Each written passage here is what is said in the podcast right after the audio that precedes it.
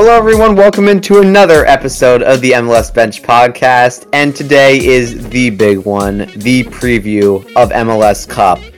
First, we'll touch on a whole bunch of other stuff, including the uh, the conference er, conference finals that just finished up uh, this past Sunday. Um, the West playing first, and then the East, and then obviously dive into the thing that you guys are probably all here for, which is our preview of uh, really the two best teams in the league in LAFC and Philadelphia that are going to go at it 4 p.m. on the East this coming Saturday.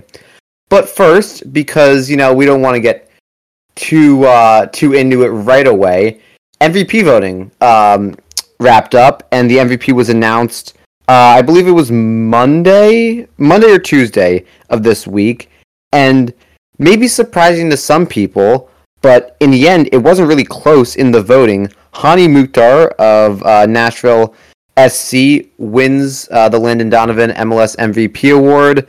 It wasn't particularly close. Andres, first of all, how are you doing? Uh, great to talk uh, some exciting MLS action with you this week.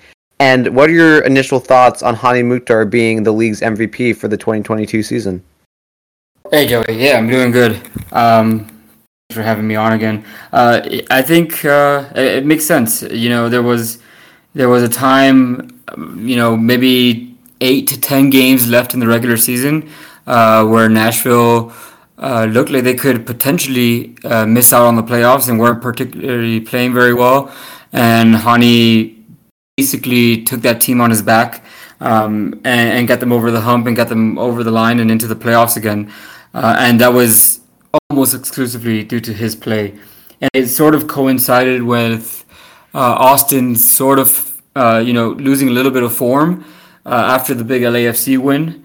I think Driussi didn't score for like five or six games uh, during that during that time frame, and I think ultimately that's what you know. Those were the those are the two front runners, the two main guys that were going for it, and I think that's ultimately what what to, you know tilted it towards uh, Hany's direction. And I think it's also in somewhat, uh, you know, in some ways, a testament to the last two years of what Hany um, has meant to that Nashville team that that came into the league maybe with lower expectations than than Miami did, and has ultimately been more successful in the first couple of years.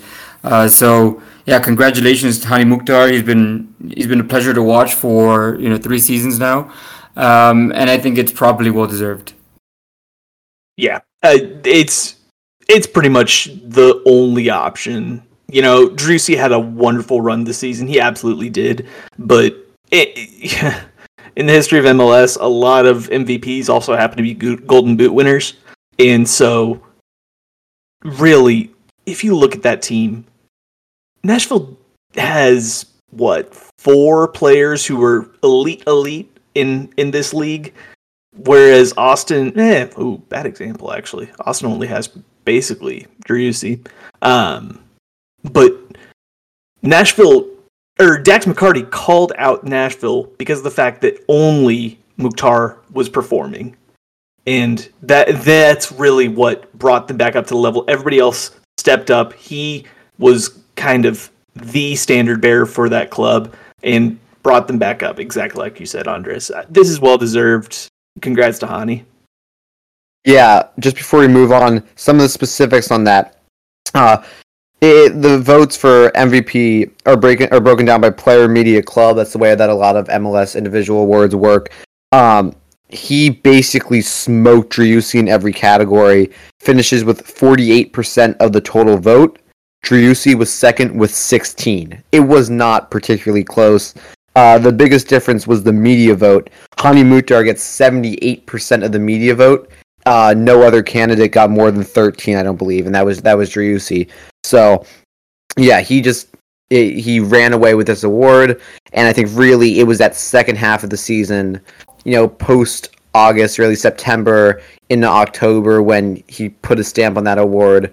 You know, was the player and has been for a couple years, by the way, but was the player um, that Nashville could rely on, got them to the playoffs. Um, and we saw even in the first round, the Galaxy stopped Hany, they stopped all of Nashville SC, and that's why Nashville isn't in the playoffs is because they devoted all their resources to stopping Hany Mukhtar.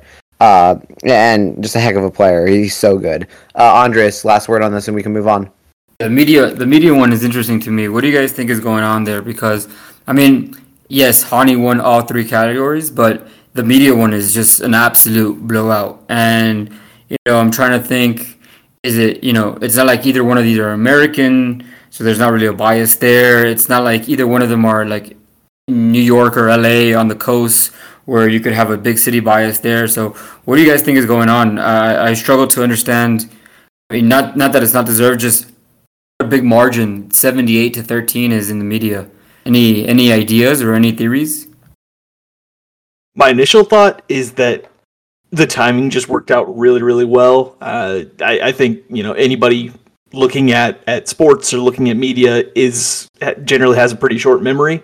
Um, and really, where did Hany win this? He won it in the second half of the season, where Nashville started to really, really zoom forward. Um, Austin, like I think, like you said, had a kind of a bit of a dip, and so that that kind of dropped a little bit, or uh, dropped them off of the attention a little bit.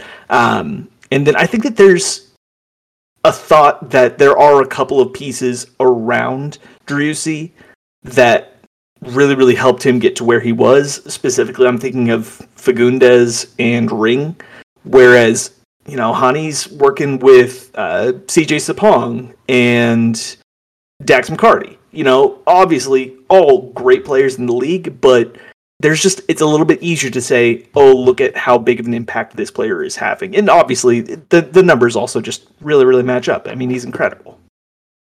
Yeah, I think the last thing on that media thing is just a lot of people. I think Carles Gil deserved the award last year, but a lot of people felt that Hany really did as well. By him not winning it last year, it could be a little bit of a you kind of combine last year with what he's done this year, and it is just so clear how you know important he is for Nashville. Almost kind of a uh, he deserves to win it this year kind of thing. Um, maybe kind of piggybacking off you off what he did last year, and you know if Carles Gil wasn't on the team that broke the points record, maybe it is Hany who has it last year. You know what I mean? I'll also say Hany did win Major League Soccer, the MLS All Star Weekend skills competition over Liga MX. That's probably a big, big component too.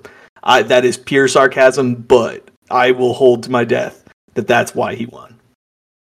Man, the skills competition, there's nothing like it, honestly. I mean, really, in all of world soccer, if, being, if we're being honest. But oh, it rules. I I love that dumb thing. It's the best. It really is the best. I mean, it's it's kind of that that is MLS 4.0 for you. That kind of crossbar challenge, get you know, get it for the get it for the gram, right? Noah Beck, all that stuff. Oh, it's the best.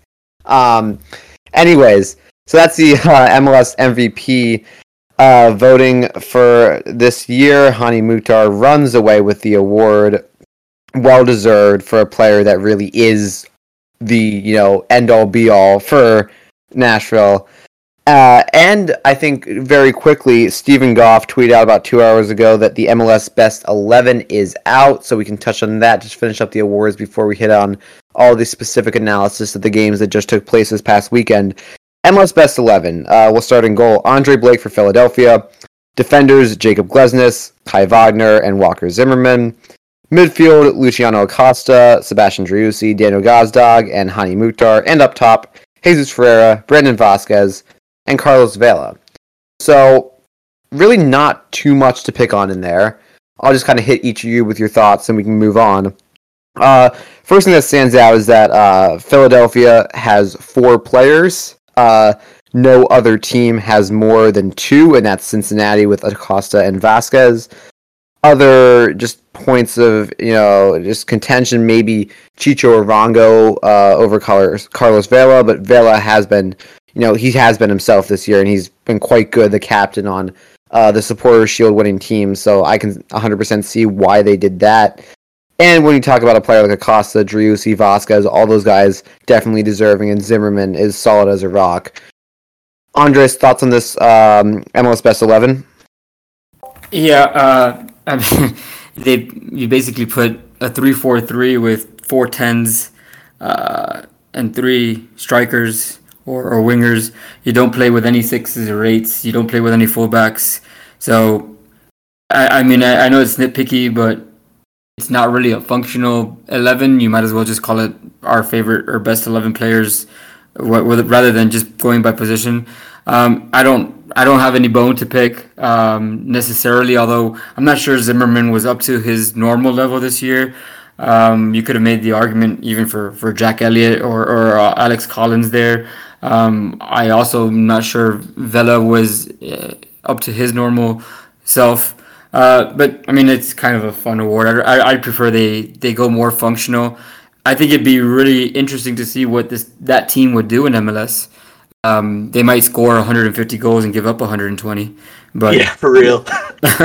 but um, yeah, I, I, it's kind of where I'm at on that. Not taking it yeah. too seriously. I don't think you can take it seriously uh, too much. Hey, hundred percent. And like, yeah, I I would have loved to see a shout for for an Ilie for uh, uh, Jose Martinez. Um, I'm trying to think you know, I, there are a couple of fullbacks who had pretty good years. I think specifically, uh, oh gosh, uh, Raheem Edwards was very, very good for the Galaxy, and then Chicharito honestly has a, a decent shout uh, at the nine as well. But it's it's so difficult to put all the talent in this league across 28 teams in one, you know, 111. So um, you can't really argue with the inclusion of any of these players. They've all been exceptional this season. Uh, it shows that Major League Soccer is very, very top heavy in their talent. It's uh, like you said, four tens as a, a functional midfield is not going to cut it. But uh, those are that is probably where really the nexus of talent is in this league at this moment. Yeah, I agree with basically everything both of you guys said. Uh, just you know some fun awards uh, to finish up our kind of fun section of the pod. But we can dive in now to you know the, the two games that dominated this last weekend. Uh, we're, we'll start chronologically as always. Uh, the early game on Sunday, LAFC hosting Austin FC in the Western Conference Final, and this wasn't really ever a game. Um, maybe outside the first couple minutes when Austin seemed like they maybe wanted to put a little pressure on uh, LAFC LAFC scored pretty early in this one, 29 minutes in. Arango scores off a Vela corner. They never really looked back. They dominated the first half. They could have had probably two or three. Urruti has an own goal on 62 minutes, his first touch after coming on the pitch. That was unfortunate. Uh, Opoku has a nice goal on 81 minutes, and LAFC was never really threatened. I really don't, yeah, recall a moment that Sebastian Driussi really threatened LAFC at all. And when, you know, Austin's breadwinner isn't threatening, um, that's kind of that that's kind of their team. And LAFC is happy to walk away with one of the easier wins in a conference final that I can remember. Matt, I'll give you the first crack at this one. What do you have on this? And I think really the standout is just LAFC so so good, and Austin just really couldn't match it. Yeah, this this was a pretty thorough victory for LAFC. Um, they did a, a, handful of things really, really well. Um, specifically, their wingers and uh, Fuentes making runs out of midfield had just incredible activity on basically these diagonal runs, either on, on either side of the central defender. Um, and there was just not much of an answer on it. And a big part of that is the fact that they were not getting pressured, or uh, specifically um, Murillo was not getting the pressure that you really need to in order to prevent them from dropping a ball basically right on the 18. Like there were so many times where Stuver had to run out to make a really really awkward challenge and it very nearly got punished at I think the 25th minute or so. Um, you know, Cifu and Hollingshead both had shots that absolutely rattled the upright. Uh, this this was just a complete domination. Um, trying to think from Austin's perspective, rough. This was probably one of their worst games this season, unfortunately, uh, and really only Stuver had a, a competent performance. Unfortunately, um, this LAFC team, unless you pressure them really, really smartly, they're going to tear you up. And I think there's there's parts of this that are going to be applicable to their their upcoming game against Philadelphia, but I think that Philadelphia also understands they need to put pressure on because it just did not happen and it gave so much time to LAFC this this uh, weekend.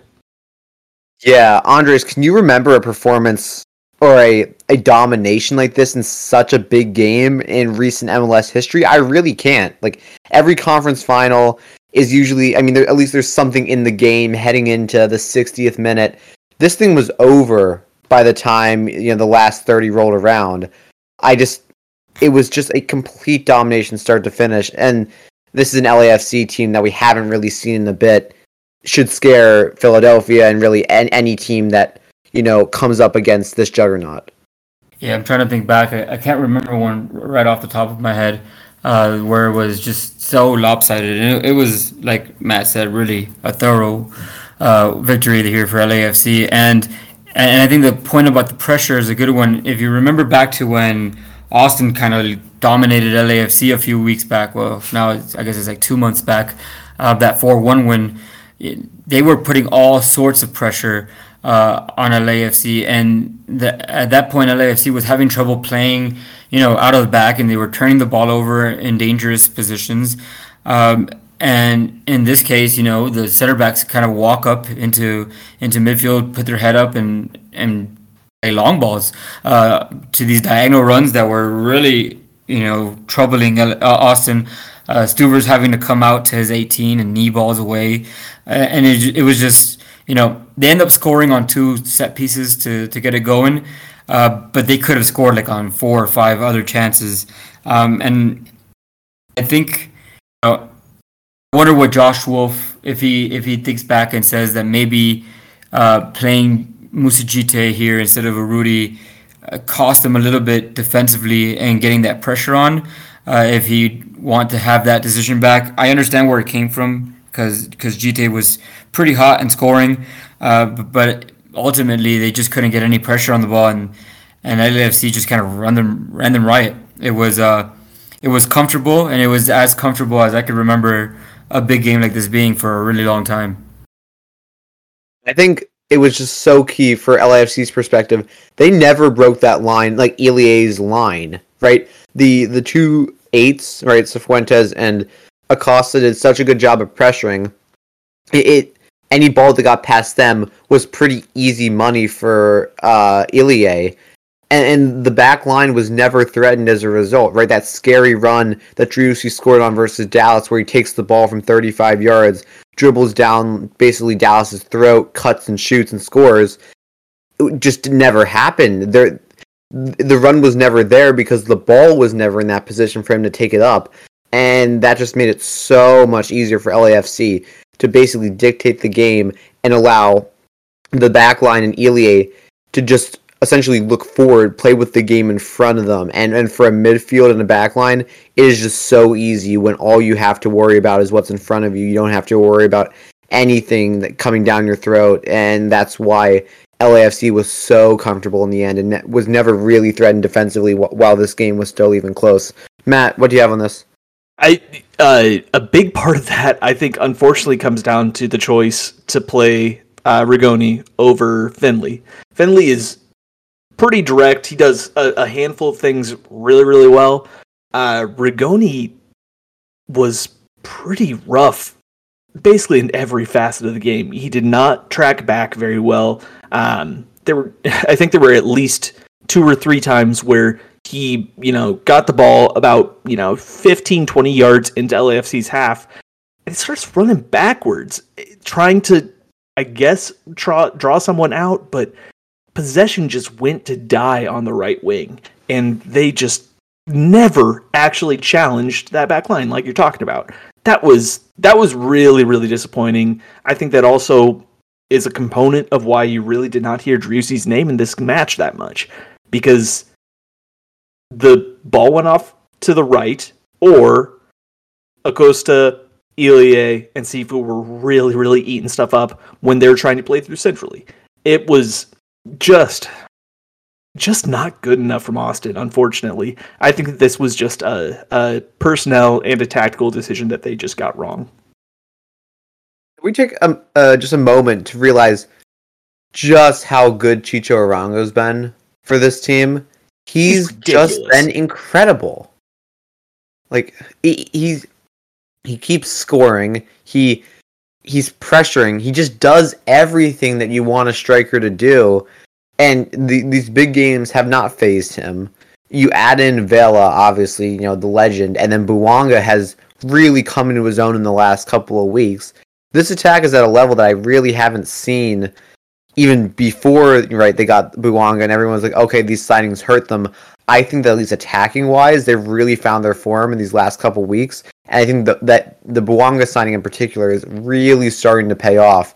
Andres, just quickly, um, what do you think this attack or this this kind of renaissance in the attack has given them these last couple weeks? Um, and has why is, do you think it's made them such a better team on the whole? It's not just that they're scoring; they're just they seem so much more threatening when they have the ball. I think they found a good balance uh, playing Bouanga and Vela on, on the wings. Uh, you know, Vela is an inverted winger on the right, and, and more more direct on the left. And, and Chicho is not not missing chances when he gets them. You know, they aren't. The last couple uh, of these chances haven't been particularly you know difficult ones to put away. But how many times do we see guys rush uh, when you you know when you're in in that area? uh, within the 18 and, and and Sky one or or miss kick it, and he's just not doing that. So you know Vela can can get his head up and play balls. He's got an impeccable first touch, which keeps him in plays that other people can't. Uh, Bouanga's finding confidence to finish, and along with the technicality and the fast feet that he's got to go at players. Uh, and Chicho, like you mentioned, it's pressure on the ball, helps them defensively, finishes chances. So and and I, I want to mention Opoku, who comes in and gets the third goal. Um, you know, he provides something off the bench, especially if he's coming in for Vela. Uh, that's totally different because he is more direct and gets more pressure than Vela does. Um, even if maybe his you know his first touches and his passes aren't as ex- exquisite, uh, it's just really complete. And do you think that they're doing this with no Teo, with no Bale, uh, having sold uh, Brian Rodriguez. Uh, it's just really impressive, and, and there's a reason why they're you know one to two favorites uh, for MLS Cup, and why they're playing it at home and support supporter shield winners. They're, it's just as complete an attack as you've got in the league, clearly. Yeah, balance is the word, right? Midfield balance, attacking balance, defensively that they've kind of they found their form. Chiellini came back in to start this game. Uh, played well in the first half, got subbed. I think it was preventative. I think is what they were saying. We'll see if uh, he's able to go on Saturday. But honestly, hopefully he is because he, you know, he's such a legend in the the sport. But even if he's not, this team is still so deep at that center back position. After right loaning out Mamadou Fall, uh, that they can they probably can start two or three guys at that position and almost not lose a beat. Right, uh, Crepeau really didn't have to do much in this game at all. Joey, can we do a, a little bit of a post mortem on Austin before we move on? Oh, sure. Yeah, go ahead. Just what are your guys' thoughts on kind of where they're at currently? Where where where does this season leave them, and you know what going forward? Um, what what are you thinking um, in terms of areas of improvement or or just general thoughts on Austin? I'll start it off. I it, the big thing obviously is that they had a full season of Driussi and he was magical. Like such a massive step forward for that team that finished what second from the bottom in the West uh, the year before. Um, they they really really got a number of things right. I think that Pereira is a very very good uh, six to build around. Ring is obviously incredible in this league. Um, and then Stuver has been a game winner. If we're talking about areas of improvement, I I think I'm not going to say one game is going to determine Rigoni. I just I'm not sold on yet, but you know we'll we'll see if he gets a little bit more time, a little bit more training, a little bit more familiarity. That could change pretty quickly. Um, striker is the biggest biggest question for them. It's you know Djitté has been all right, but very streaky. Um, Ruti has been exactly what you know Ruti's going to be. He's going to get you 12 to 15 goals a season, or eh, I don't know his exact numbers this year. Um, he's going to get you around 10 goals a season. I think that they need if if they're going to take a massive step forward, that's what we're going to see. We're going to see a, a, a, really really solid acquisition from outside, or I think they need to start looking inside the league, and then probably just a little bit more depth in the back. Those are the two things that I think really really changed the game for them. I think defensively they were able to right some of the wrongs of the previous years. Right, uh, Gabrielsen was a big pickup for them. Cascante was pretty solid as well. I think those are two positives that they can carry on in the next season. Off of set pieces, they were really dangerous. That's something that you know, you if you have that in your pocket, you can always bring that out at any point in the game, and that's massive as well. I think the big question for next year is you know, I think some of their underlyings weren't, you know, the, some of the stats people had to go at Austin and Austin Twitter had to go, you know, and there's that kind of contention between, you know, the experts, quote unquote, and, and Austin fans. And I think a lot of it is really just this was a surprise. No one really expected Austin to be this good this year. Can they keep that up? And really, I think it does come down to that attack. And can Driussi and Urruti and Fagundez all be firing the way that they were really in the middle of the season? But you know, can they all be you know firing on all cylinders? Because if they can't, then I think this Austin team is still a good team, but it's certainly not in the Western Conference Final. I think the the way that this team gets better is more midfield stability. Can you control the game a little bit more than they did at points in this season? and allow Driussi to really operate with more time, with more, you know, more opportunities on the ball. Because, you know, it's not rocket science. Get the ball to Fagundez, get it to Driussi, good things are going to happen. Can you make that more common in the game and then prevent some of those attacks down their throat and, you know, some of the quick attacks that LAFC were just so dangerous on? If you can make the game a little more in your favor by adding a little bit more midfield stability, I think that's going to be the difference. And whether it means buying a new midfielder, maybe rotating shape just a little bit, whatever whatever that means, I think that's where Austin takes a step forward. I think they can run this back next season and still be a playoff team. And I think for them, especially just in their you know third year in the league, that's still a positive. And I think this season, um, this this season brought a lot of positives for them. Andres, you you want to do the post mortem, do you have one of your own for Austin? I think you guys mostly covered it. I, I'm mostly in agreement. I think uh, we've talked about how you know neither the underlying numbers nor really the eye test supported a second place 56 point team. Um, that said, I, I, I agree with you. They're, they're probably a consistent playoff caliber roster, even if they don't make any moves.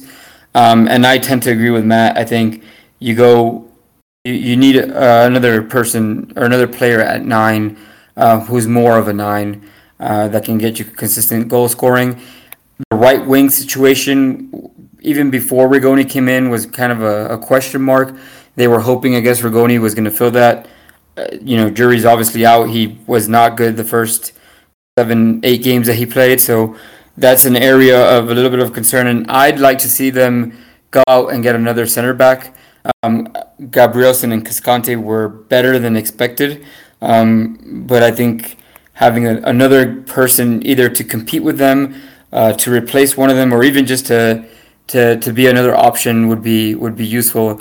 If you can take care of those three, and those are pretty, three pretty big ones, um, then you could be looking at a similar type of result next season where you're competing in the top three or four. Um, if they kind of stand pat, I think they're more of a uh, you know playoff edge type of roster right now, um, which is still pretty pretty good coming coming two years in. So that's kind of where I'm at on them. Uh, interesting offseason to see how they build out from what was a unequivocally successful season. Yeah, I think that's kind of everything that you could have on Austin kind of encapsulated there. I think that's a good postmortem on their season. We'll probably dive in uh, and kind of re-hit that when, whenever we do, you know, kind of recapping the season as a whole. But I think that's good on Austin specifically, kind of using the Western Conference Final. You know, that is that is the game that shows where they have to grow, right? Like this is this is the game that kind of highlighted all those points of weaknesses. And you know you're not going to play a team as good as LAFC every game so some of the some of the time those weaknesses can be masked.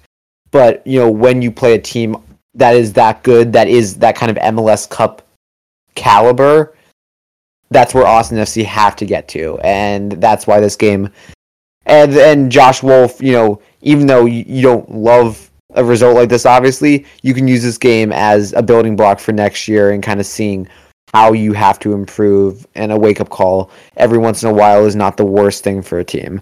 So we'll see what they're able to bring next year, maybe implementing some of those changes that we talked about. Uh, that's about it for the West. 3 0 LAFC in LA. They will host MLS Cup final. And even before the Philly and NYCFC game, that was known LAFC as the number one seed in the league as a whole will host MLS Cup. And so we can move to the East. The night game, I was at it. Uh, my Philadelphia Union took on NYCFC, a rematch of last year's conference final. If you remember last year, Philly had about half the team out due to a COVID outbreak. This year, not quite the same, but for uh, NYCFC, Maxime Chanot never was never healthy, never got back in, and I think that that was that was a just a massive loss for them. You know, like you said, Andre sliding out of that three back that they were so good at. Uh, Talles Magno never regained uh, his health either, either, and uh, did not start. Was not on the bench, I don't believe, for this game. So those are two massive players right there for NYCFC that just never saw the field to begin with. And even though th- those were things were the case, it was a pretty cagey first half. Neither team had a ton of great opportunities. Philly put one in the back of the net but was called back due to offsides. Into the second half, then, and uh, Maxi Moralez, the player that ended the Union season last year, made them pay on 57 minutes. A beautiful team goal by NYCFC. It was kind of destined for the net. It's one of those passing sequences that you just you have a feeling the entire way, and he slotted it home. And at that point, the Union were getting you know, completely destroyed in possession. They looked out of it, and I even I thought that that might be it for the Union season. But off a quick set piece after substitution, Carranza scored on 65 minutes. Two minutes later, uh, ball gets served in by McGlynn, nodded back from Carranza to Gazdag, who's running in and scores the second. And in two minutes, you're back in front. Somehow the stadium's kind of shocked. And then Cory Burke, about 10 minutes after that, a great individual run, gets the ball, ends up finishing with the left foot after a bit of scrappiness. And the Union kind of out of nowhere grabbed three goals in about 10 minutes and grabbed the Eastern Conference final. They will be going to MLS Cup in LA. And it was just one of those games where NYCFC switched off for a moment. That moment ended up, you know, compounding into two more goals, and that's their season right there. Andres, I'll start with you for this one. Philly 3, NYCFC 1. What were your thoughts as you were watching this game and I guess kind of recapping this one, what were some of the major turning points that you know make Philly Eastern Conference champions for the first time? There's there's so much to unpack with this one, um, just from all sorts of different angles. Uh, first of all, I think the first half was basically the type of game that I was expecting the entire game to be. Uh, 0.22 uh, to 0.17 in the first half expected goals. Just not open at all. KG, um, you know, tough type of scrappy game. Um, that's kind of what I was expecting going in. I thought Philadelphia would try to frustrate NYC, and that the longer it would go uh, nil nil, the, the the better it would be for Philadelphia, and they'd eventually, uh, you know, try to squeak by with with a goal here or there. Um, it totally opened up in the second half. Um, you're you're right with. It seemed like Philadelphia came out beginning of the second half, maybe a little bit more or, or excuse me, a little bit less intense. Uh, and NYC can can do these passing sequences. We saw them do it to Montreal. We saw them do it to Miami, where they can come out out of the back with Sean John um, and just play some really really nice soccer. Uh, and eventually Maxi can make one of these late runs uh, and put one in the back of the net. And and it seemed like everything was kind of going uh, NYC's direction. And then they just kind of fell asleep. Uh, I, I don't know how else to put it. It's like they, they went to sleep for six minutes, um, and we're down two one right afterwards. Not to take anything away from from the plays that Philadelphia made, because both of them, one was a really smart set piece, um, run and, and quick restart that caught NYC off guard. Um, the other one, they gave Jack McGlynn time on the left foot, um, where he's super dangerous and, and, you know didn't do very well defending uh, the back post. Uh, but yeah, NYC just kind of turned off. Like you said, they switched off for a little while, and, and that ended their season. Uh, the the formation and the tactics decisions made by NYC were interesting. We talked about this three back system or four back, um, which would they des- decide if Chanot wasn't available. They decided to stick with their system um, and, and brought Justin Hacken as a third center back, which is you know not saying it's right or wrong, but it's one of the major decisions that they that they made. Um, and on the other side, Jim Curtin decided to play Bedoya, uh, despite him being obviously less than 100%. Um, again, not saying it was right or wrong, but it was a, it was a major decision that I think had a, a pretty big influence. So I want, I want to give Matt some time to talk about it, but just a really interesting game to unpack because first, second halves were different. Tactically, both managers had some big moments. Um, just yeah, fun to watch and, and, and interesting to follow. Yeah, I, I love that you bring up uh, some of those personnel decisions because I think that that really contributed to a lot of that like really cagey feeling in that first half because it was two teams that were trying to feel each other out and try to figure out exactly where the breaks were going to be. Um, and uh, it's it's tough because that's a, a Philadelphia side that, like you say, their engine is just running a little bit light with with Bedoya struggling a little bit. Um, so then we look at what really really changed it in the second half.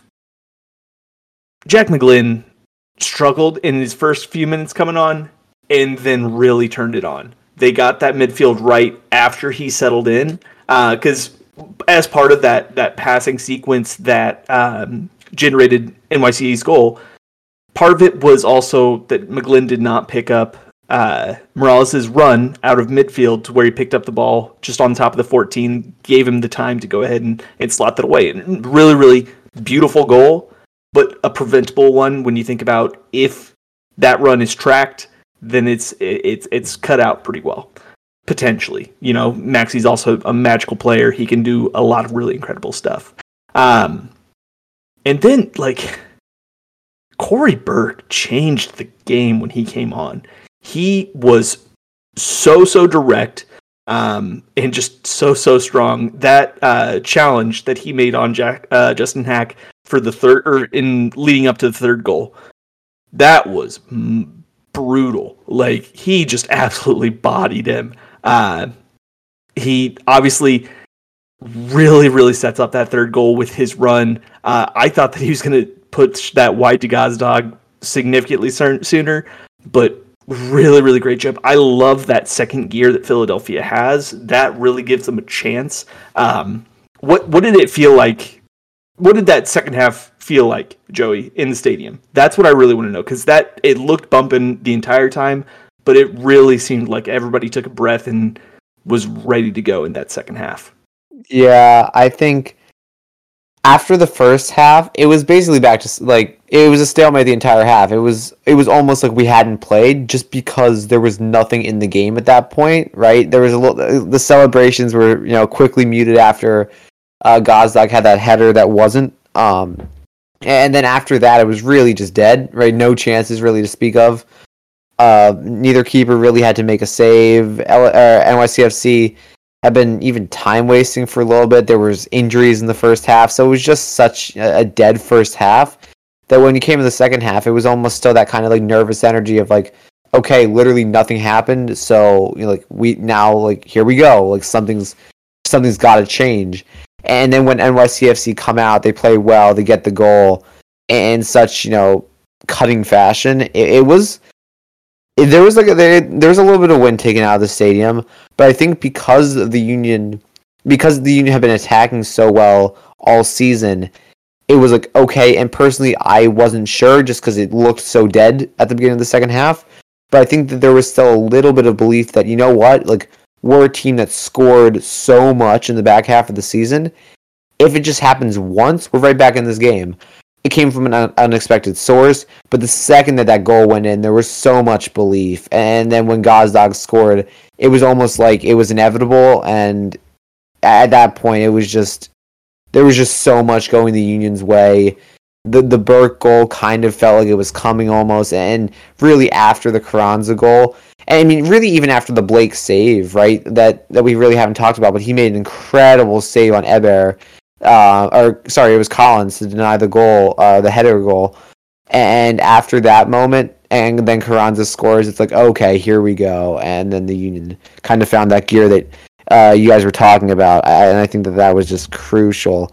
But the crowd was great. I think that they said, you know, the, the largest crowd in Subaru Park history.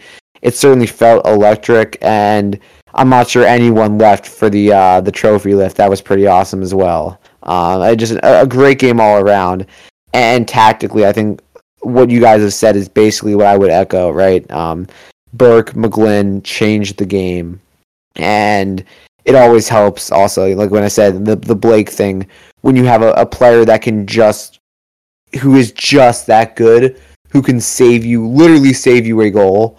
Um, you need that in the playoffs. Without Blake, maybe the Union don't win that game because maybe that ball goes in but because you have a player of that quality, you always give yourself a chance, and the that's all the Union needed to kick it into gear, score one, score two, and then they were off and running. Andres, do you have anything more on this? Uh, you said exactly what my point was. I had forgotten about that play, and you're absolutely right on that on that header goal. I think it was Martins um, who who had the ball, who heads it.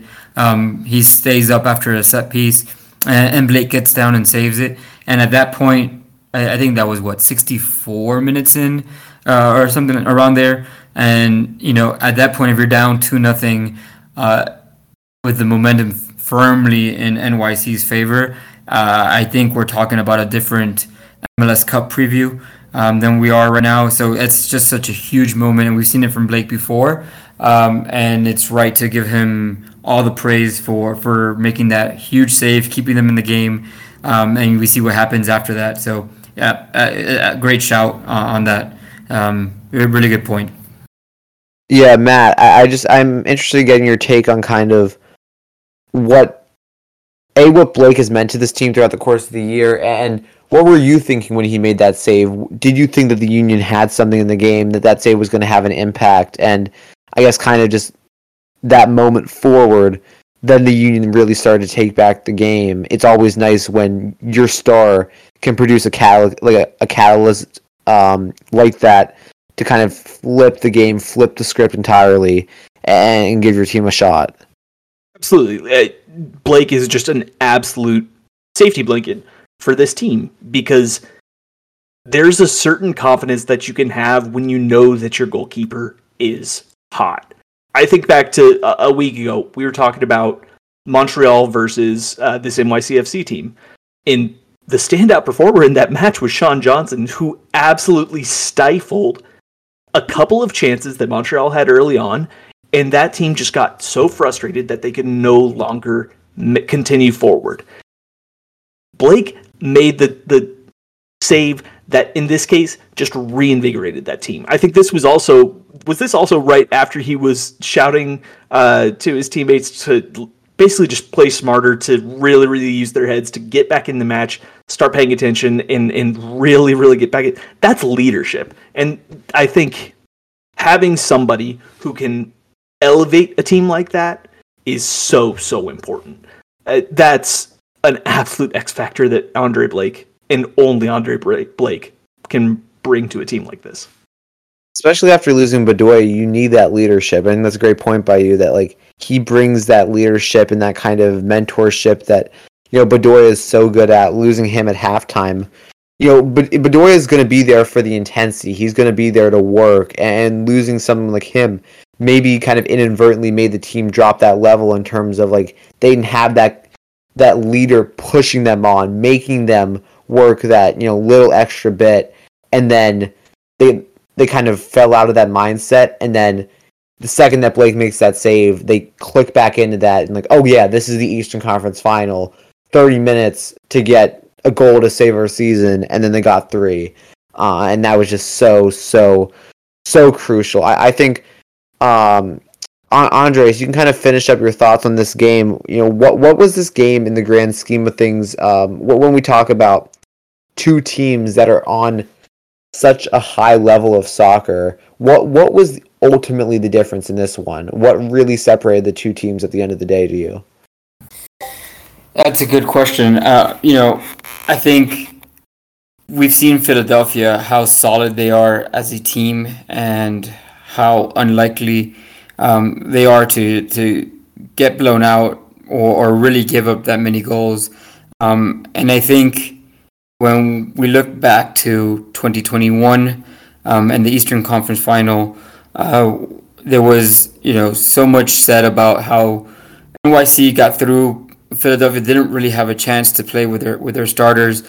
Um, this NYC team, while they found that gear, um, again they, they played much better than they were playing. It just seems like it's it's not quite all there in terms of you know togetherness as a team. Uh, the way that Philadelphia is, that this is a Philadelphia roster that's been kind of put together and coming together for a while. Save save Carranza and Uhre who are, are new, um, and I, I, think you kind of saw that resiliency, uh, that ability to step up to the moment.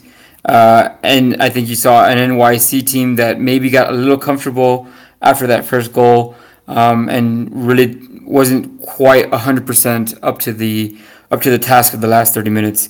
So is it different if if you have Taty um, and uh, and Ronny Deila and maybe Talles Magno in there? Yeah, maybe. Um, but at, as the rosters are constructed right now, uh, being in Philadelphia, with this three or four year run that Philadelphia's been on. I think you kind of saw all of that come together in that last 30 minutes. I think it also kind of goes to the old cliche of, of soccer being a weak league sport where really the biggest uh, issue is that one player just does not get to that, you know, step up to the same bar that everybody else is at. And part of that process of feeling each team out was Philadelphia found areas where they could attack specifically Justin Haak. And and not to say that Haak is a horrible player or anything. He just had a rougher game. And I think that the, after basically the after the second goal, that's when they really realized that they could take advantage, that they could kind of target him, and it, it really kind of broke that down. Um, it's it's unfortunate, like it's just one of those things that you have to be able to bring that attention back up to be 100% on and he just didn't have it on the night.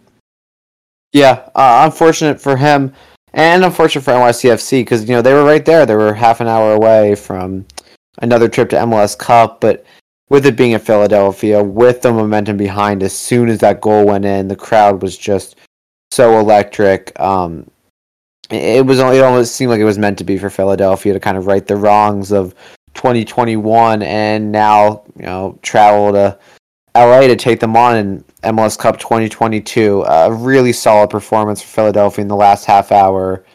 Blake starting it off, and it really it was the players that have been there the entire season. It's it's been Carranza, it's been Gazdag, who are so solid for the Union from you know really since day one, and even a guy like Cory Burke, someone who doesn't always get on the score sheet, but has been there for years, has been one of those pieces that is just kind of a union guy through and through, and will put his life on the line for the team, and was able to you know show up in a big way, get that kind of highlight reel goal. It's great for him as well, and the union lifting the trophy. Bedoya finally getting his hands on silverware um, that isn't just you know a regular season award, but is finally playoff accolades that have been kind of evading the Union for a bunch of years now. They uh, win the Eastern Conference for the first time and will make their first ever appearance in MLS Cup. Good on the Union, and it was just a lot of fun uh, to be there for that game. So uh, final uh, Union three, NYCFC one, and I'm you know we can for a second before we move on uh, to MLS Cup, we can do kind of the post mortem on NYC just like we did for Austin because you know it is the conference final. and This is a, a team that is that good. So Matt, you know, kind of your final thoughts on the tumultuous year for NYCFC that ended unfortunate uh, at the hands of the Union. Yeah, tough year, but that's a, a tough year that they finish third in in the East. Like that's I think that's exactly this it. is such a good team. Um, and the the big thing that they're kind of going to have to deal with now is that they're going to have to go through a rebuild. And part of that is a change in leadership. You know, Nick Cushing comes in, and this is uh, from everything that I've read. This is City Football Group's guy. Like they they trust him. They're going to go ahead and give him the the chance. And I think that there's there's a lot to give them credit for on that. Um, the bigger issue that I think is going to be really, really tough for them to handle is that they have some really big key members going into free agency. Uh, we're talking Alex Callens, Sean John, and Anton Tinnerholm. Those are three players that are going to be very desired across this league. And, you know, uh, they have such a good uh, scouting department and talent pipeline that they will be able to fill that. But we know that it's a difficult league to come into right away and have success. So I think that that's going to be something that they need to pay attention to. Um, and they're going to have to really start some leg or some uh, transition planning. Uh, I don't know. What do you guys think on that? What do you think? Where do you think they can really improve? Uh, for what it's worth, you know, I think I saw that there was an interview today or yesterday. Anton uh, Tinnerholm won't be going back to NYCFC, so right there, that's one right that you're losing a, a one of the best outside backs in the league for a bunch of years. Uh, had the unfortunate thing with I believe it was his, his Achilles, uh, and started to come back in toward the end of this year.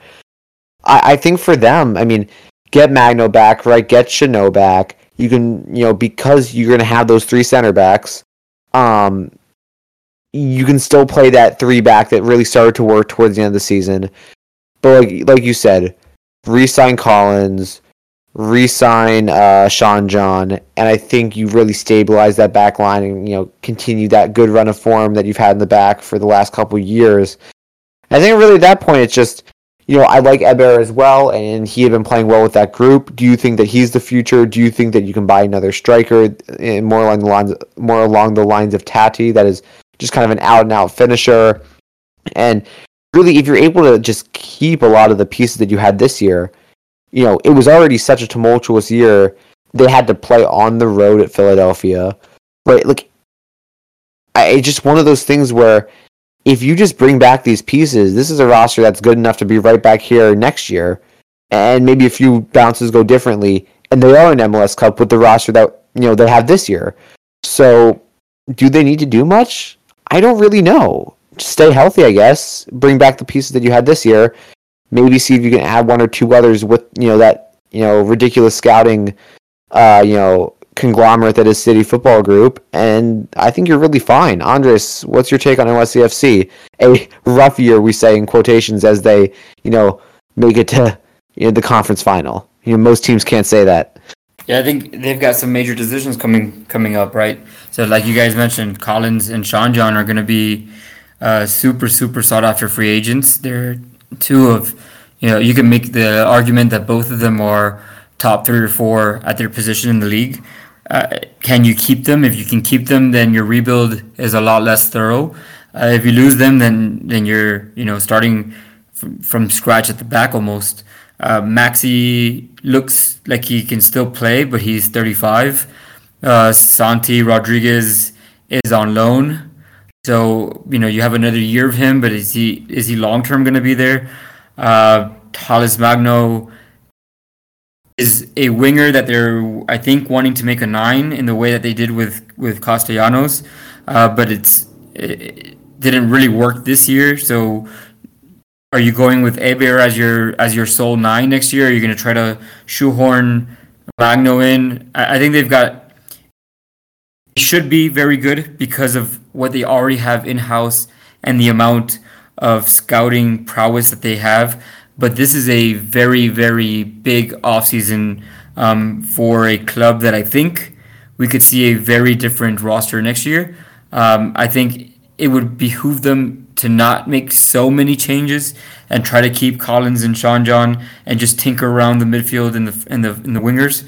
Uh, but if they lose them, they're gonna have to find replacements. So really big offseason coming up. I I think Cushing will stay it seems like he's done enough to keep that job, and they, they like him. Um, so now it's it's on to front office to to make some pretty major decisions, and we'll see we'll see where it goes. But it's going to be a story to follow for the next three or four months for sure. Yeah, yeah, definitely. You know, the decisions that they have to make are you know those are going to really decide what happens next year because like i said if you keep those players you i mean and i didn't even mention santi rodriguez gabriel pereira you know those are just they're so good keaton parks they're just all really really solid players like like that's a great core on any mls team and you know forgetting guys like Chanel, Colin, Sean John, you know, like Magno, right? Those are just that's such a solid team front to back and all facets of the game. If you're able to keep that together, you know, like uh, the sky is really the limit for this team, as it was last year when they won MLS Cup. And the fact that you were at least able to get one cup out of this team, and you know, an Eastern Conference final, and we'll see what happens next year.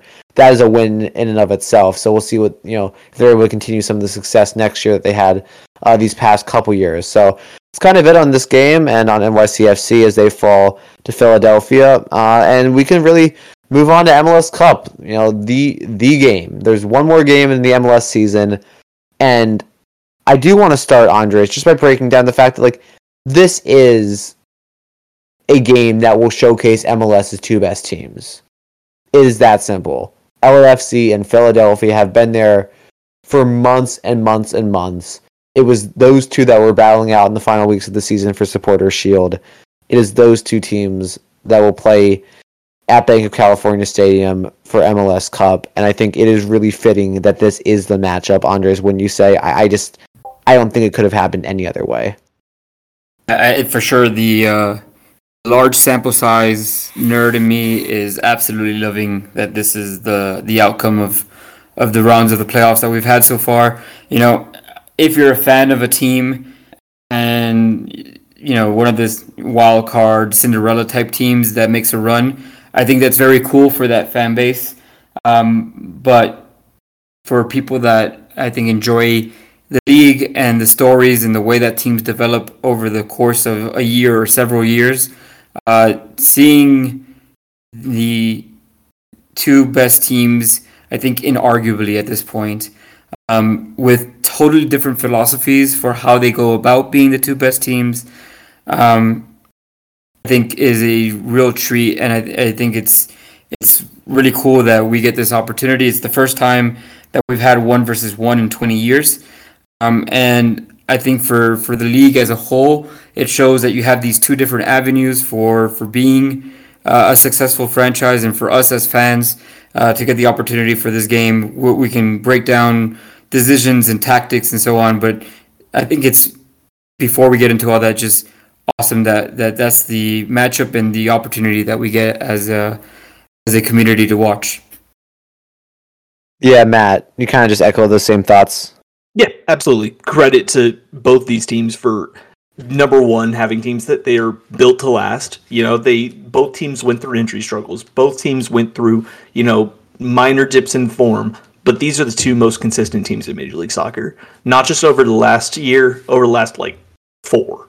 You know this is this is a really really well done. Um, and and it's also just nice because this is two very different styles of clubs. Um, like like you were saying andres you know it, i when i look to the on the field stuff we have a really really a team that can play absolutely beautifully in LAFC and a team that will run you into the dirt in Philadelphia and then you have their you know the the number 2 club in the bag that's Philadelphia is brutal when they're attacking uh, in transition, and in pieces like Jack McGlynn, you have some absolutely gorgeous passing in Philadelphia. This is a, a absolute dream matchup. This is the only way it could have happened. So so happy that this is the matchup.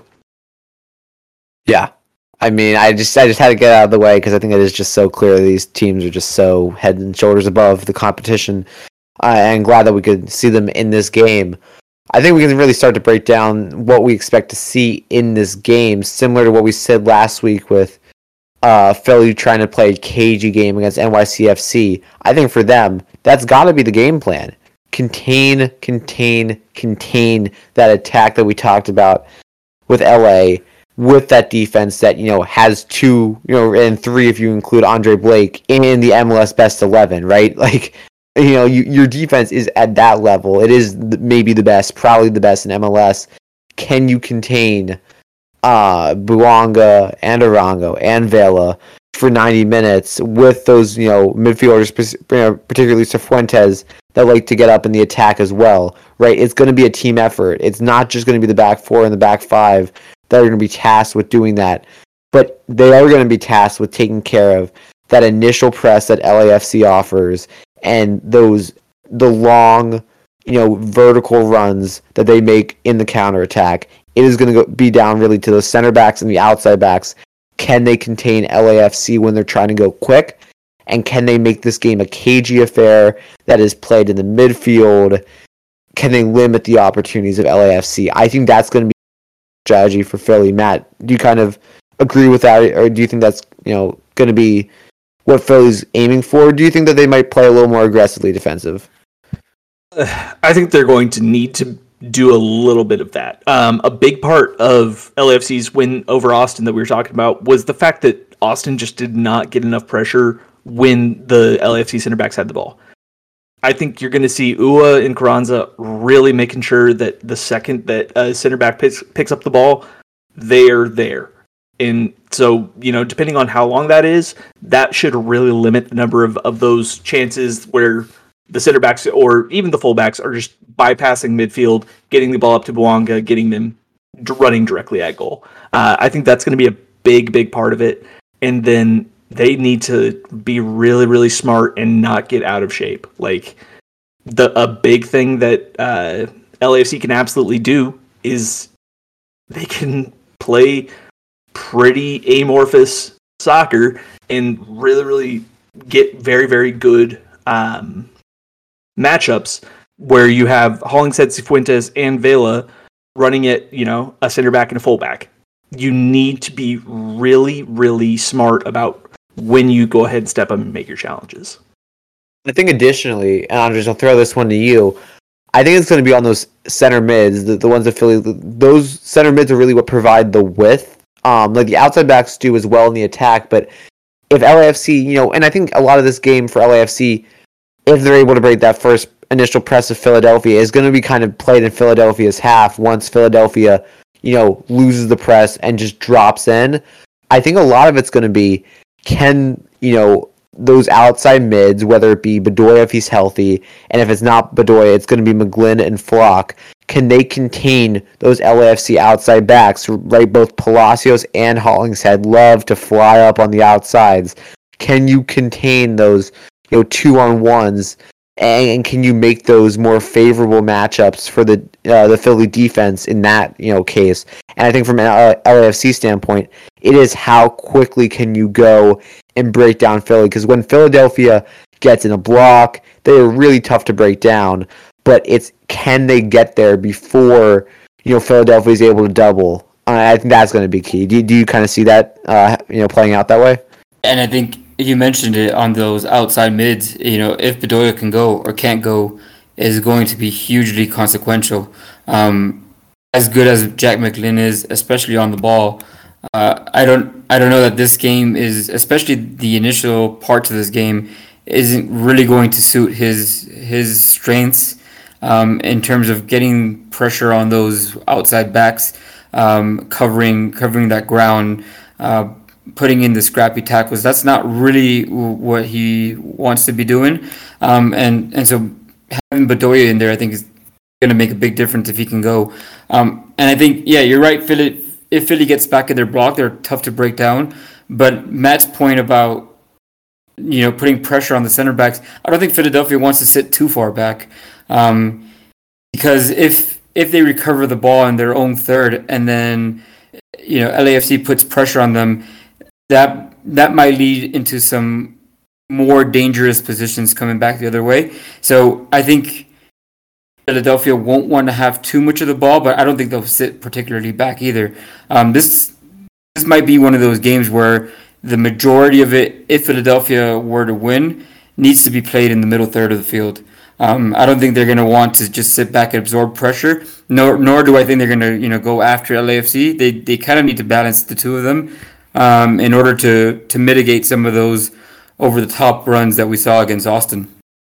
I, I, I really want to kind of echo some of that uh, as far as this LAFC team that that second bag that that counter pressing bag is really really solid and that means that Flach and Martinez need to be a little bit cleaner in possession than I think they have been throughout the playoffs. Both of them are absolutely studs at, at what they do, but I don't think that you know holding the ball and and being calm under pressure is necessarily the the key factor for either of those guys. And so I I almost question if if they want to play more in the midfield. I think that they might be trying to really look at trying to find Uhre over the top and seeing if they can really kind of stretch the LAFC backline at that point. Um, but again, not that's not a perfect way to go either. Are we thinking? Are we thinking it's a one hundred percent certainty that Uhre gets to start? I think he probably has to because there's really only one player on Philly that provides that pace up top, and it, it's him. He's the only one with that explosiveness, right? He needs to start, in my opinion. I I think so too, and I think Cory Burke is so much better coming off the bench at this point because you know if you're wearing down center backs over the the course of that first half, which he can do so so well, uh, or Uhre can do so so well. I, I think then bringing in a strong and fast player like Cory Burke, who also knows when to make really smart challenges, is a big part of of, of what we saw last weekend. But I, I think your question is well taken, though. Like Yeah, for sure. it was not Uhre's best game against NYC.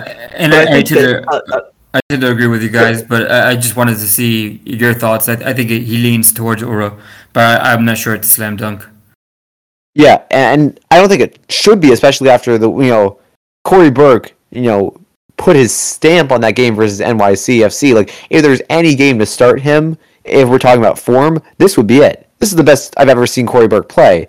But it's because, in my opinion, he came off the bench and was able to do those those things that were just so fit. It's so physical, right? Winning the first touch against tired defensive legs, spinning them, and then starting to drive and making the, that defense have to make a decision.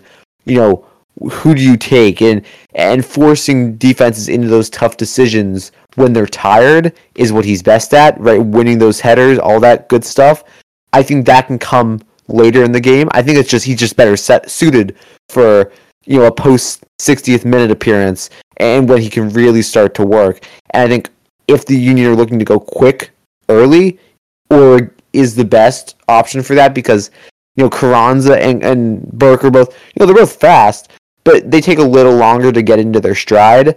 Um, with Uhre, he can he can spin a defender really really well, really quickly, and just ha- he has that burst that really the, no one else in the union has uh, in the attacking you know part of the game. So I think he's kind of necessary. You know, start him, see what you get out of him, uh, and you know then you can make adjustments. Obviously, Carranza has to start. Um, he, he's kind of locked in at this point. he's so good at dropping in the midfield. He's he had an exceptional game against NYC, and that that like cushioned header for the assist on the second goal was gorgeous. Wow, so Carranza. Oh my gosh. Um, the other reason that I really think uh, Uhre starts is looking back through the last losses that LAFC has had. Uh, their last loss was uh, decision day against Na- Nashville. Um, I'm chalking that one more up to the fact that Willis really won that match for Nashville. Uh, that was the 19 save match or something like that, and just you know they should not have have won that, but great goalkeeping, which is another X factor that we need to bring into this match with Andre Blake. He's going to have a big day. Um, before that, it was FC Dallas uh, winning 2 1 over LAFC in Dallas. LAC, LA also had a red card. Um, so then the one before that was Houston. And what does Houston really, really try to do? They were largely hoofing the ball forward to Ferreira and seeing if they could go ahead and get him in space. Uh, and uh, I think you're going to see a little bit of a recreation of that. Um, because I don't think that Philadelphia has the passing network and prowess to do what Austin did in, in late August to LAFC. That's why I think we're going to be looking at, at opportunities to bypass midfield and get it into space. If LAFC gives up that space, is a big question though, because I don't know if they're going to. Yeah, the like you talked about Matt, their midfield balance was so good against Austin that is really scary. And I I think first things first, we saw the most dangerous that LAFC can be is winning the ball, transitioning quick to the attack, counterattacking their opponent. They were just so ruthless versus Austin. I I'm not sure if they ended up directly scoring off of any one of those, but I remember, you know, Cifuentes hit the post and they had that scrum. They had so many good opportunities. They're bound to score one if you know they have that same number of opportunities versus the Union, and it's going to be on them. And the outside backs in particular, I talked about this versus NYCFC. It was less of a problem because the Union didn't try and go that quickly into the attack and flood numbers down the wings. But it you can't overcommit if you're Wagner or Mbaizo in this game. You've got to stay sound, knowing that at any given moment it's going to be Bouanga or Vela ready, you know, standing there to pounce. Even Cifuentes getting wide, ready to hurt you on the counter. So, you know, positionally, they're going to have to be so good. At the same time, I think if you're Philadelphia, you're looking to take advantage of when Palacios and Hollingshead get forward, which they do a lot. Um, and if you can get the ball long um, and catch them upfield, uh, that's that might be to, to Matt's point your your best chance at, at getting a quick uh, counterattack. Just go over the top um, and attack uh, the two center backs who are who are still back. Um, yeah, it, you can take advantage of that aggressiveness on their wingbacks or their fullbacks um, to get to get a counter going. Yeah, it's, it's going to go both ways. Uh, just a quick history of these two teams in uh, in the short time that LAFC's been in this league. First time they played was in 2018, 4 1 to LAFC at home. Then in 2019, they played in Philadelphia, a 1 1 draw. In 2020, uh, that was the game, really the only game that was played in MLS, or that, that first match week before COVID, was the crazy 3 3 game in LA. That was when Glesnes hit a banger, uh, his first like, real Glesnes banger moment in MLS. That was off that free kick. Uh, I believe that was Jose Martinez's first start. I saw the Union posted someone something about that. So a couple firsts in the Union uh, for that. That was really the first time that they um they, that team that we see now really started to assemble. And, and then earlier this year, two two in LA. It was a late night game. I remember that it was like 11 p.m. on the East. But LAFC or sorry, um, Philly scored first with Gazdag, then LAFC equalized, then Carranza scored, then LAFC equalized. So like really this year, right, if we're just using the 2022 game as the metric for these two teams, it was a very open game, right? Both teams had good chances, and uh, Carranza hit a banger. You know, Gazdag had a nice goal as well. Like the last time that these two teams played was not the KG affair that I think you know we're talking about in terms of very conservative approach or semi-conservative approach by Philadelphia. That that was an all-out battle, two-two, right? So if we see something like that, if we see a more open game, Matt, I'm I'm wondering who do you think this favors if if it is more open in the style that the two two game earlier this season was. It's really tough to say because there's so many different components that I think really changed that up. Looking through that, that was a match that uh, Cory Burke started, um, and so I, I, like Cory Burke in in those open matches because number one, that probably means that center backs are coming a little bit further forward, and he can really find opportunities to get in behind. Um, and he also is just again so so good at holding the ball up and winning challenges.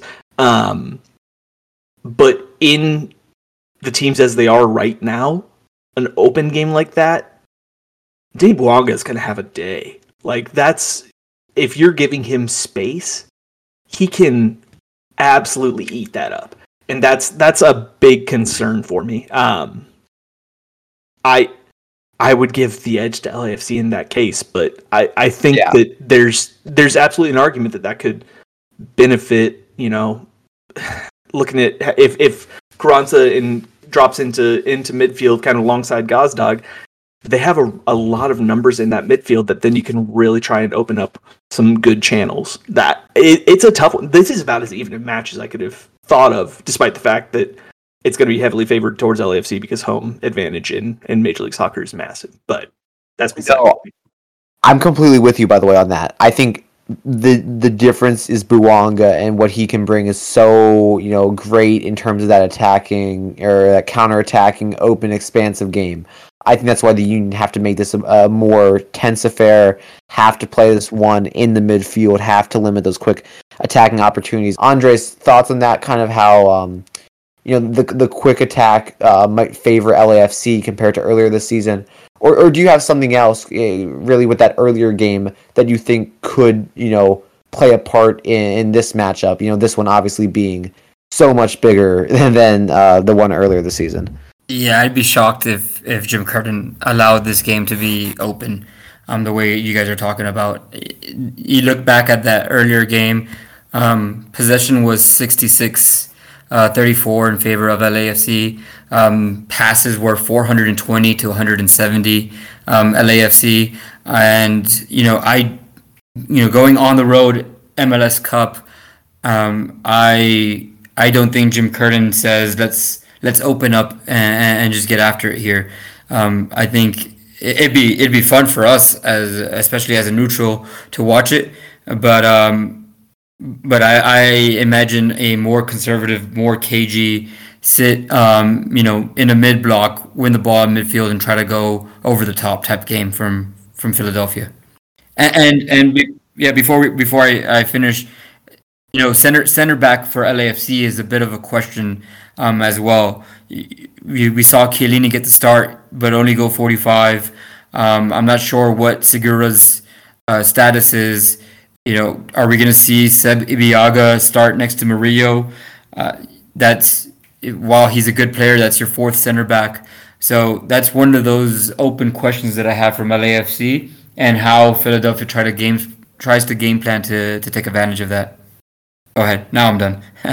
No, no, you're all good. You're all good. I, I think just, um, I, I think, and Matt, thanks for encouraging me to bring up McGlynn in the chat. No, I, I, I I think McGlynn is such an interesting player and holds the keys to Philadelphia if they want to play a little bit more of an expansive game. Because I've said this before in this pod, I, I truly do mean it. That in terms of the tiki taka passing, kind of the more Spanish style, the, the the passing that's kind of you know taken over soccer in the last ten years and is kind of that new you know exciting way to play. He's the best that has ever put on an American jersey in in terms of that passing, right? Like I'm not saying that even just in that in the broader aspect of passing, he's the best American ever, but in terms of what he can do with the ball in tight spaces, the techie touches,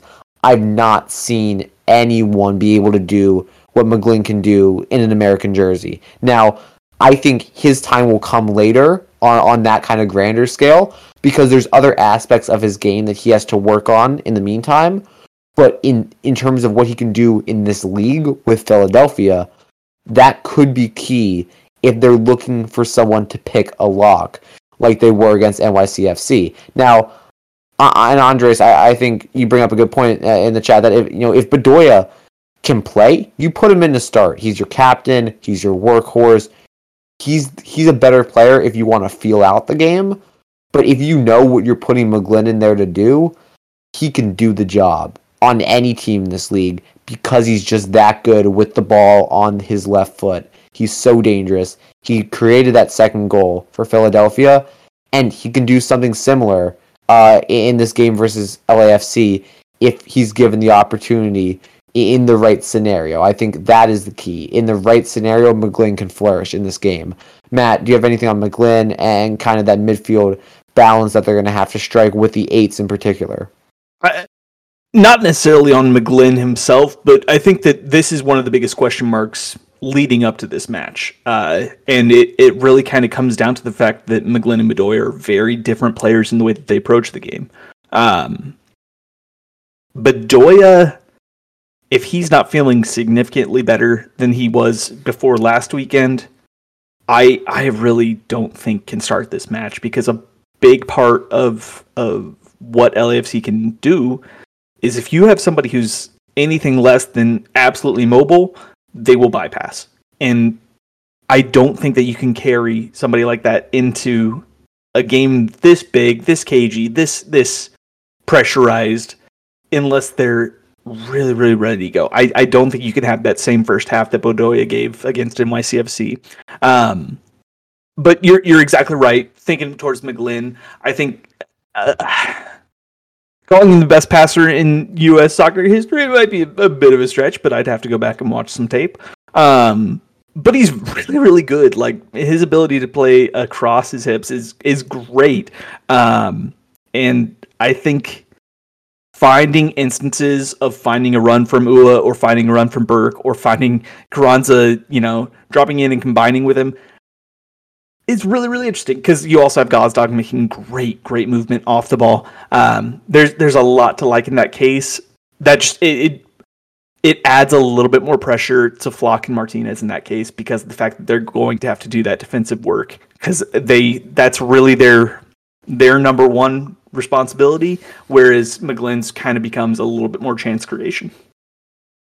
Yeah, my, my thing about passing, I I believe it. I've seen McGlynn in person a number of times, and he just he's so silky. Like that level of silkiness is something that I've not seen. But you know, I it, you know for a 19 year old that is rather high praise. So I mean, you know, we'll we'll see what he can do in the next couple years. Andres, I'll give you the last word on this anything about Philadelphia's mids, anything that you want to discuss about this game more broadly, and then it's prediction time. Uh, no, I, I think I think we've pretty much covered it. I'm ready. I'm ready to move to, to prediction time, even though I think this is particularly difficult uh, to predict. I'll, I'll just say yeah. we got I got both of them right last week, so um, I had both home teams moving moving on. So, uh, so that means that whatever you say, we should you know, you know yeah. trust the truth. I think I think we Check all picked, didn't we all pick all home teams or, or am I? Uh, yeah, against, yeah, all of us Matt definitely picked against Philly. Matt picked against Philly. I'm, I don't know I'm Matt too this one. Okay. yeah, we, can, we, can, we, we can move on to predictions. I'm good. Yeah, Matt, you said two one NYCFC last weekend, right?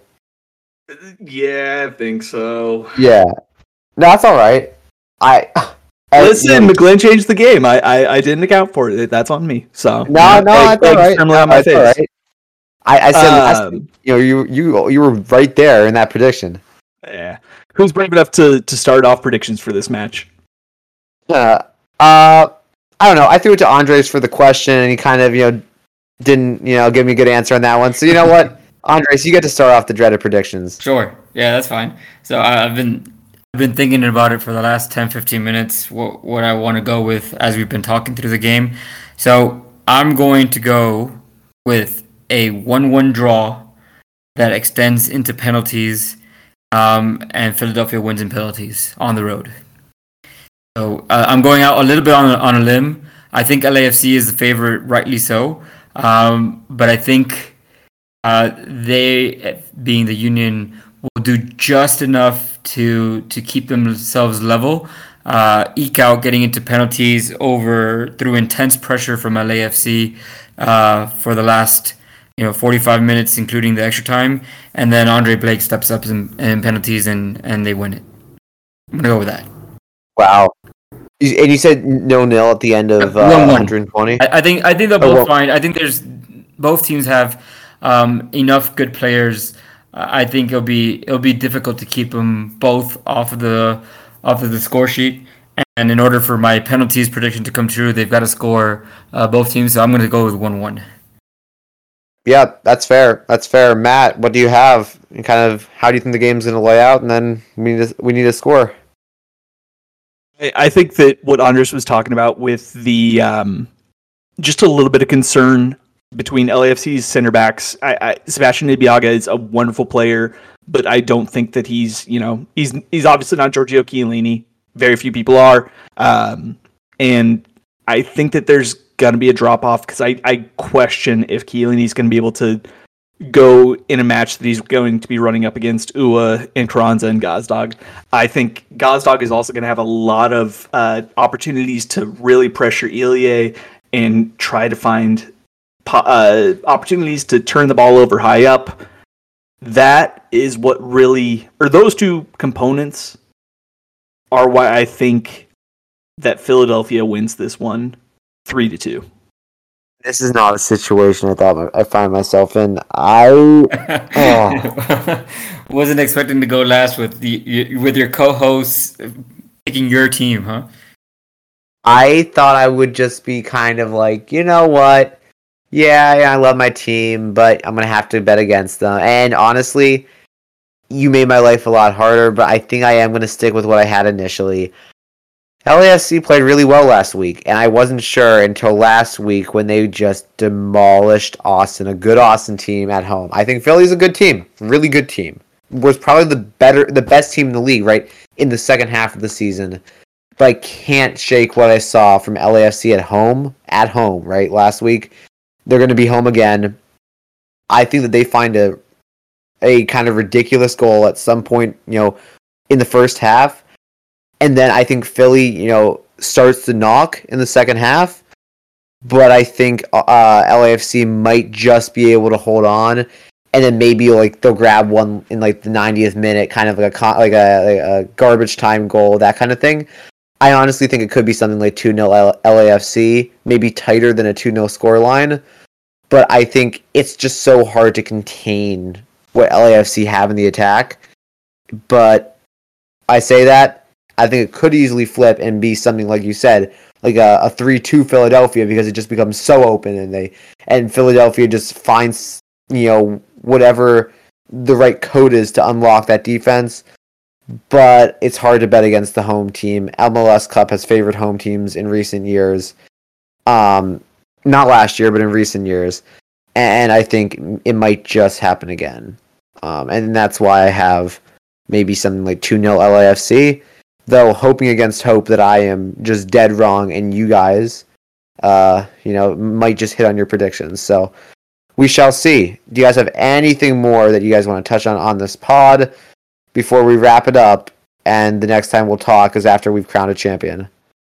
Yeah, I wanted to uh, before we close off the day. Uh, I wanted to give a shout out to the other soccer championship uh, within this, you know, uh, sometime this month. Um, NWSL final was last weekend and this was in Washington D.C.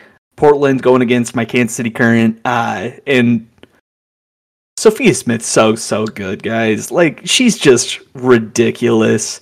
Uh, I believe she had the goal and the assist. I, I can't remember she had the assist on the second goal, but she's an absolute star in the making. Cannot wait to see her at the World Cup next year. Um, Portland wins 2 0. Congratulations to the Thorns. You know, obviously a very, very tough year for them specifically, but across the entire league. This was a great, great event for NWSL. So, congratulations to everyone involved. Kansas City's coming back. We're going to be great next season. Yeah, I echo everything you say. Um, I hadn't watched as much NWSL as I've you know been wanting to this year, and I want to get more into it next year. That's a goal of mine. But Sophia Smith is just she is so She's good. the truth. She's ridiculous. Such, such a star has the charisma as well. I mean, she she's everything that this league could want. Uh, in, in a face that can really drive this league in you know into this decade and really make you know really put this league on the map, not just in terms of women's soccer, but in terms of soccer in general, right? And, and then I think I would echo also what you say is this league, you know, had a lot of publicity, not publicity that, that they want, not for reasons that they want, right? Um, and being able to focus in on what they are good at, which is playing soccer, right? And put the focus back on the game, what it always should be, right? That, you know, factors outside these players' control, right? Outside what any one of these players that are just here to work and do the thing that they love to do, right? The fact that those kind of took over part of the season wasn't what anyone wanted to be able to have a showcase like this and it really just be about the beautiful game it is really so awesome and it's just seeing some of the pictures some of the scenes right the you know the events outside the stadium the crowd inside the stadium obviously you know the the soccer that was played and you know the thorns being such a solid squad winning again i think that's you know everything that the league could want and really uh, uh something that can drive this league forward. And yeah, just more of this, more of this in the NWSL. So much fun to see all those pictures. And yeah, your KC Current, they'll be back next year without a shadow of a doubt. Um, two two good finalists and a deserving winner in the Thorns at the end of the day. Um, thank you for bringing that up, Matt, because I think you know we're not just here to talk MLS. There's a whole there's a bunch of other leagues in the U.S. soccer sphere that you know deserve attention, and maybe at the top of the list is the NWSL. So, thanks for bringing that up, Andres. Anything more on this, or should say wrap it up for another week and look forward to World MLS Cup? Let's wrap it up. Take it away, Joey. Well, thank you all so much for joining us uh, on this episode, listeners. Thank you so much, Andres, Matt. Thank you so so much. It's been really fun because the next time that we talk, we will talk and we won't have to preview a game. It will be all recap, recapping the game of the MLS season, the two best teams facing off in Los Angeles at 4 o'clock Eastern on Saturday in the MLS Cup final. It is uh, the LAFC uh, squad that won Supporter Shield. Supporter Shield squads rarely make it to MLS Cup, but this one was good enough to make it past uh, the first uh, two rounds that they played in. They make it to MLS Cup from the West. Philadelphia battles in the East. Two really tough games for them, but they survived both of them. It's a 1v1 matchup, and it's everything that us as MLS fans could possibly want. The two best sides going at it for all the marbles. And so that'll take place on Saturday, and we'll, we'll be back next week to break it all down. And then it'll start that kind of period where, you know, there is no rest in soccer. It'll be into the World Cup. It'll be into, you know, uh, a winter of recaps and then roster building. And MLS will be back before we know it. But for now, it's one game for all the marbles, and it's the two best teams to do it. So thank you guys so much for joining me. Thank you all so much for listening. Hope to hear. Uh, hope to see you guys back next week. But until then, enjoy life, enjoy the beautiful game, and we will see you then. Enjoy MLS Cup.